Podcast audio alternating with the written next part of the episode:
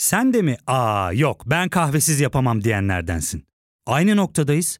İlk ve tek kahve üyelik uygulaması Frink'le tanış. Hem bütçeni koru hem de hiç bitmeyen kahvenin tadını çıkar.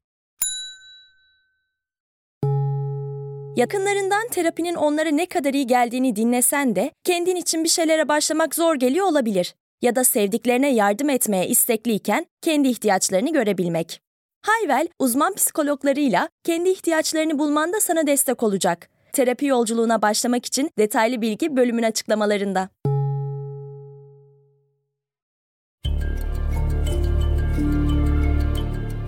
Merhaba, ben Ali Yağız Baltacı. Bilgisel'in yeni bölümünde Ata İttifakı'nın Cumhurbaşkanı adayı Sinan Oğan'ın siyasal yaşamını mercek altına alacağız. Hazırsanız başlayalım.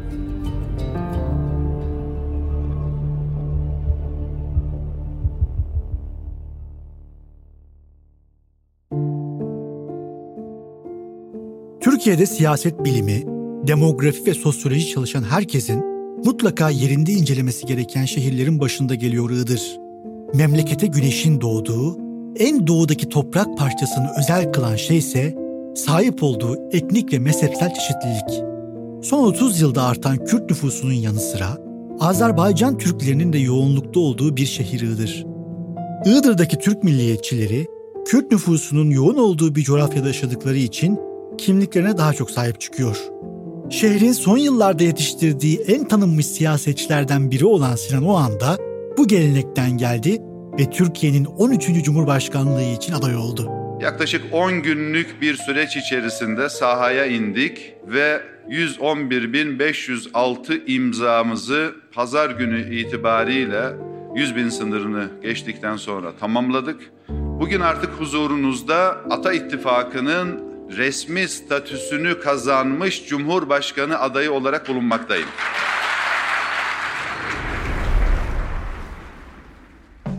...1967'de Azerbaycan Türkü bir ailenin çocuğu olarak Iğdır'da hayata gözlerini açtı Sinan Bey.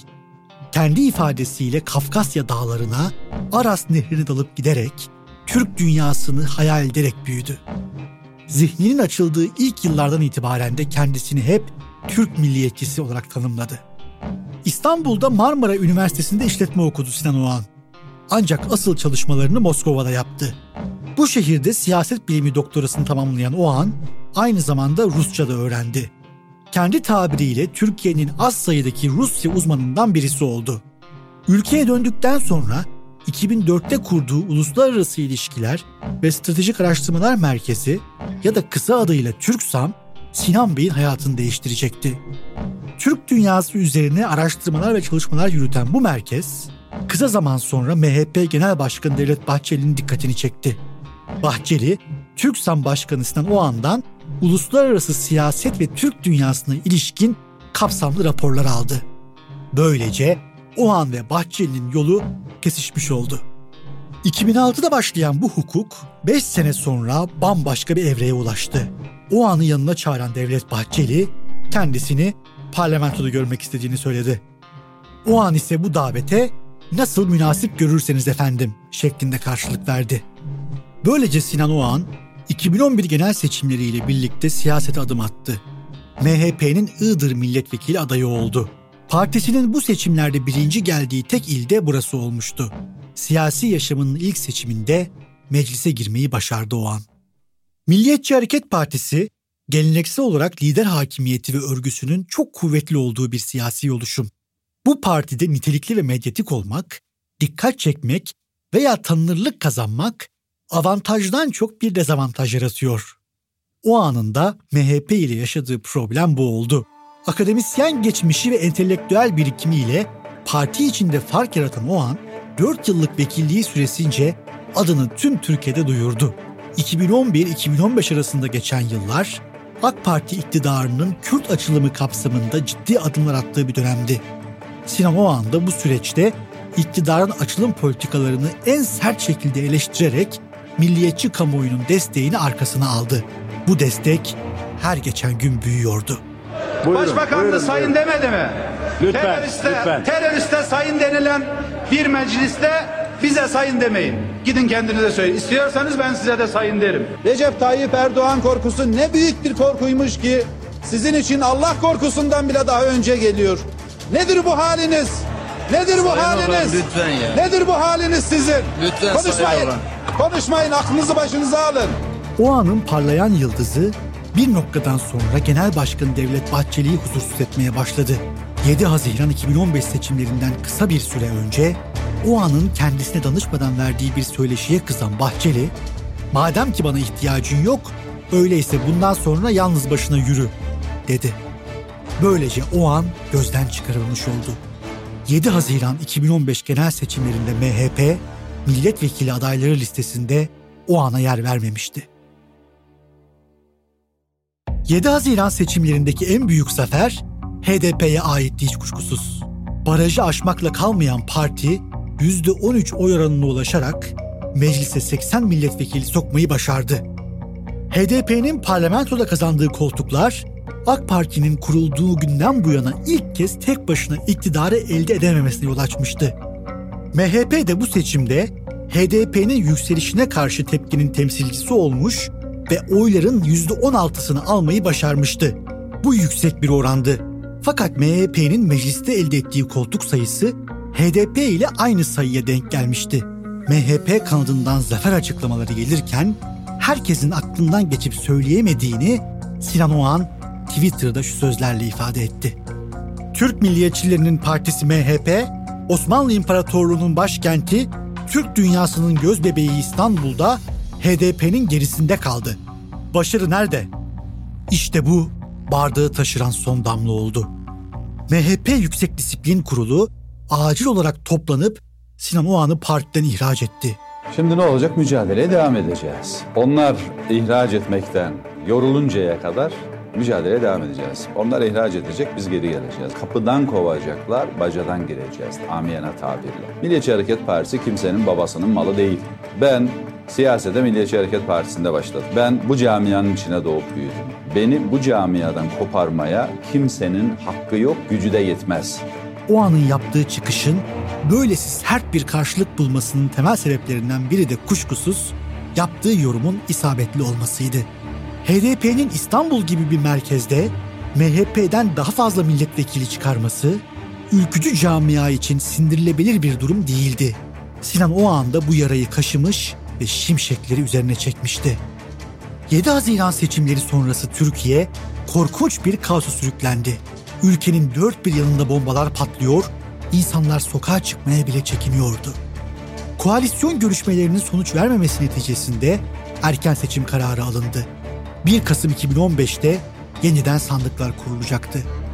Yalnızca 5 ay önce %16 oranını yakalayan Milliyetçi Hareket Partisi bu seçimde 2 milyondan fazla oy kaybederek %12'ye kadar geriledi. Parti tüm kazanımını yitirmişti. Böylece AK Parti 5 aylık anlaşmazlık döneminin ardından yeniden tek başına iktidara geldi. Bu seçimle birlikte MHP'de tam 2 sene sürecek sancılı ve karmaşık bir dönem başlayacaktı. Fakat burada bölümümüze kısa bir ara vermemiz gerekiyor. Geri geldiğimizde yaşananları incelemeye devam edeceğiz. Ya fark ettin mi? Biz en çok kahveye para harcıyoruz. Yok abi, bundan sonra günde bir. Aa, sen Frink kullanmıyor musun? Nasıl yani? Yani kahvenden kısmına gerek yok. Frink'e üye olursan aylık sadece 1200 TL'ye istediğin çeşit kahveyi istediğin kadar içebilirsin. Günlük 40 TL'ye sınırsız kahve mi yani? Çok iyiymiş. Aynen. Hatta şu anda 200 TL'lik bir indirim kodu da var. E hadi hemen indirip üye ol da bu fırsatı kaçırma. Terapiye başlamak, içinden çıkamadığın döngüleri kırmak, bazı yanlış bulduğun kararlarını değiştirmek ve kendinle beraber daha huzurlu bir yaşam inşa etmek için atabileceğin en değerli adımlardan biri. Hayvel ile yoğun yaşam tempona uyum sağlayarak online terapi seanslarını takvimine göre ayarlayabilirsin. Bini aşkın uzmandan sana en uygun terapisti seçebilir, podb10 koduyla indirimden yararlanabilirsin. Detaylı bilgi açıklamalardaki bağlantıda. 1 Kasım sonrası parti genel merkezine ilk isyan eden isimlerin başında Sinan Oğan geliyordu. Sosyal medyada o an geliyor hashtagleri açıldı. Sinan Bey çok geçmeden MHP Genel Başkanlığına aday olduğunu ilan etti. Devlet Bahçeli'nin derhal partiyi kurultaya götürerek seçim sonuçlarının hesabını vermesini istedi. Biz ülkücülere diyoruz ki bize müsaade edin, bizi görevlendirin, bizi yetkilendirin. Biz Milliyetçi Hareket Partisi'ni iktidar yapacağız. Bunun için bilgimiz yeterlidir, deneyimimiz yeterlidir, enerjimiz yeterlidir. Kısa zamanda o anın yanına yeni isimler katıldı. Meral Akşener, Koray Aydın ve Ümit Özdağ da Sinan Oğan'la birlikte genel başkanlığa adaylıklarını koydular ve kurultay çağrısı yaptılar. Dört genel başkan adayı güçlerini birleştirerek kurultay için imza toplamaya başladı. Ancak MHP Genel Merkezi kurultay çağrılarını kabul etmiyordu. Üstüne üstlük Devlet Bahçeli, Sinan Oğan'ın partiden atıldığını ve genel başkan adayı olamayacağını açıklamıştı. Sinan Oğan, MHP'nin Iğdır İl Teşkilatı'nın bir üyesiydi. İhracının tamamlanması için Iğdır İl Disiplin Kurulu'nun karar alması gerekiyordu. Ancak o anı kendi evlatları gibi seven Iğdır Teşkilatı adeta intihar ederek genel merkezin ihraç kararını uygulamayacağını açıkladı. Bunun üzerine MHP Genel Merkezi eşi görülmemiş bir karara imza atarak partinin Iğdır Teşkilatı'nın lağvedildiğini duyurdu. Sinan Oğan meselesi koskoca bir il teşkilatının kapısına kilit vurdurmuştu. Yargıtay daha sonra o anın ihracını usule aykırı bularak kararı iptal etti. Buna rağmen yeniden toplanan MHP Genel Merkezi o anı tekrar ihraç etti. Muhalif MHP'liler imza üstüne imza topluyor, kurultay çağrıları yapıyor, topladıkları imza sayılarını mahkemeye işliyorlardı. Genel merkez ise Nuh diyor peygamber demiyor, kurultay için imza veren teşkilatları bir bir kapatıyordu. 2016'nın ilk aylarında Türkiye'nin tüm gündemi MHP'deki kurultay süreci olmuştu. O an bu dönemde tıpkı diğer genel başkan adayları gibi şehir şehir, ilçe ilçe dolaştı. Kurultay için imza topladı. Daha fazla bu hareketin önünü tıkamayınız. Ülkücü hareketi engellemeyiniz. Ülkücü hareket kurultay istiyor ve ülkücü hareket kurultayını gerçekleştirecektir. Allah nasip ederse bir ay içerisinde kurultayımızı gerçekleştireceğiz ve ondan sonra da iktidar yürüyüşünü inşallah başlatacağız. MHP'nin olağanüstü kurultay süreci çok uzun bir dönem boyunca Türkiye'nin gündeminde kaldı. Muhalifler iki defa kurultayı toplamış ancak mahkeme kararı iptal etmişti. İktidar MHP'de değişim yaşanmasını istemiyordu. Bu yüzden de Bahçeli'ye açıktan bir destek sağladılar. Parti içindeki muhaliflerin önü bir şekilde tıkandı. Uzun yıllar sonra ilk kez polisler ülkücülere fiziksel müdahalede bulundu. Ülkücü hareket engellenemez sloganları tomaların, biber gazlarının arasına karıştı. O günlerde milliyetçi muhalefet kanadının o ana duyduğu saygı daha da katlandı. Ancak 15 Temmuz darbe girişiminin ardından MHP'li muhaliflerin kurultay mücadelesi iyiden iyiye sekteye uğradı. Devlet Bahçeli bütünüyle sırtını iktidara yaslamış ve başkanlık sistemine destek açıklaması yapmıştı. Benim Anayasa Komisyonu'nda kabul edilen genel kurula geldiğinde de oralardaki değerlendirmelerde katkı sağlayacak bir tek evet oyun vardır. Onu da vereceğim. Verdiğim evet oyunu referandumda da aynen tekrarlayacağım. MHP içinde olağanüstü kurultayı gerçekleştiremeyen muhalif ülkücüler bu sefer iktidarın ve genel merkezin karşısında başkanlık referandumunda hayır kampanyasına destek verdi. Türk milliyetçileri hayır diyor platformu kuruldu. Sinan Bey yine sağlara çıktı. Şehir şehir gezip hayır propagandası yürüttü. Ülkücü taban genel merkez Balgat hariç tek adam rejimine bu sisteme hayır diyor. Taban çok kızgın. Ülkücülerin, Türk milliyetçilerinin yüzde doksanı hayır diyor. Tam tekmil hem sahada hem sandıkta olacaklar. Gittiği yerlerde MHP teşkilatlarının saldırısına uğradı.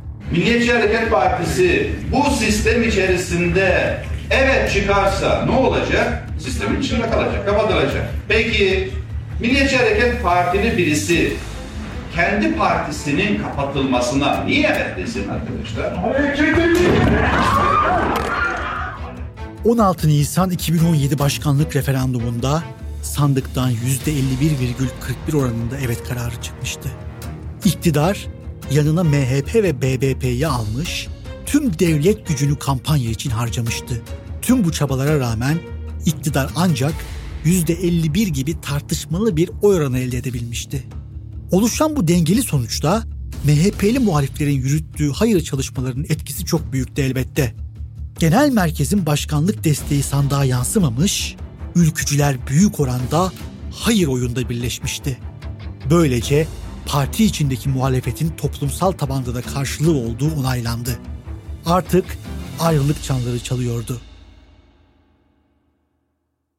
Ülkücü muhalifler ayrı bir siyasi parti kurmaya karar verdiler. Meral Akşener'in liderliğinde İyi Parti'nin kuruluş çalışmaları başladı. Ümit Özdağ ve Koray Aydın da Akşener'in liderliğini kabul ederek bu partinin saflarına katıldı. MHP'nin dört genel başkan adayından yalnızca Sinan Oğan İyi Parti'ye katılmayı reddetti. Oğan, MHP dışında bir partide siyaset yapmak istemediğini, kendi başına muhalefeti sürdüreceğini söyledi. Onun bu tavrına kızan Meral Akşener ise tüm köprüleri yıkan açıklamayı yaptı. Sinan Bey'e başarılar diliyoruz, dedi. Sinan Bey, MHP Genel Merkezi ile olduğu gibi muhaliflerle de yollarını ayırmıştı. Artık yalnız başına yürüyecekti. 2018 sonrasında gençlik yıllarına geri döndü. Tekrar kendi başına yayınlar ve yorumlar yapan bir Türk milliyetçisine dönüştü. Twitter'ı oldukça aktif kullandı. Televizyon programlarında yorumculuk yaptı. Özellikle sığınmacı meselesinin toplumsal tepkiye yol açması, o anında bu konuda sığınmacıların her şart ve koşulda geri gönderilmesi gerektiğini savunan bir çizgiyi takip etmesi, öfkeli milliyetçileri ona yeniden yaklaştırdı. Adı İyi Parti'den ayrılan Ümit Özdağ'ın kurduğu Zafer Partisi ile anılıyordu artık. Ancak Sinan Bey bu partiye de katılmayı reddetti. Buna rağmen kısa bir süre sonra Zafer Partisi'nin öncülüğündeki Ata İttifakı'nın Cumhurbaşkanı adayı olarak adı konuşulmaya başlandı. Sonuç olarak Zafer Partisi, Adalet Partisi, Ülken Partisi ve Türkiye İttifakı Partisi'nin kurduğu ittifak o anı ortak aday olarak duyurdu. Hemen ardından adaylık için gereken 100 bin imzayı da toplamayı başararak seçimlere katılmaya hak kazandı Sinan Oğan.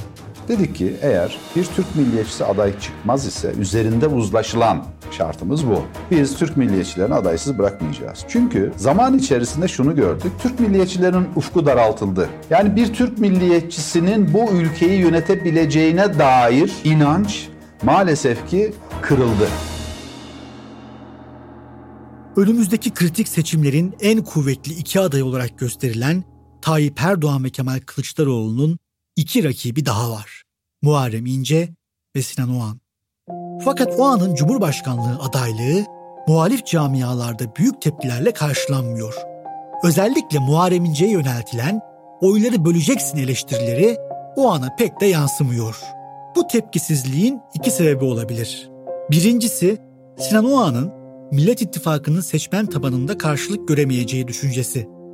İkincisi ise hem iktidar hem de muhalefet Zafer Partisi'ne yakın duran öfkeli milliyetçi kesimin kendi adayları etrafında konsolide olmasını tercih etme ihtimali. Tüm ihtimallerden azade olan gerçekse Iğdırlı bir Türk milliyetçisinin 14 Mayıs'ta Türkiye'nin Cumhurbaşkanı adayı olarak milletin önüne çıkacak olması. Seçimlerdeki performansı ne olur bilinmez. Ancak 14 Mayıs o anın çalkantılı siyasi kariyeri için önemli bir kırılma noktası olacak gibi gözüküyor.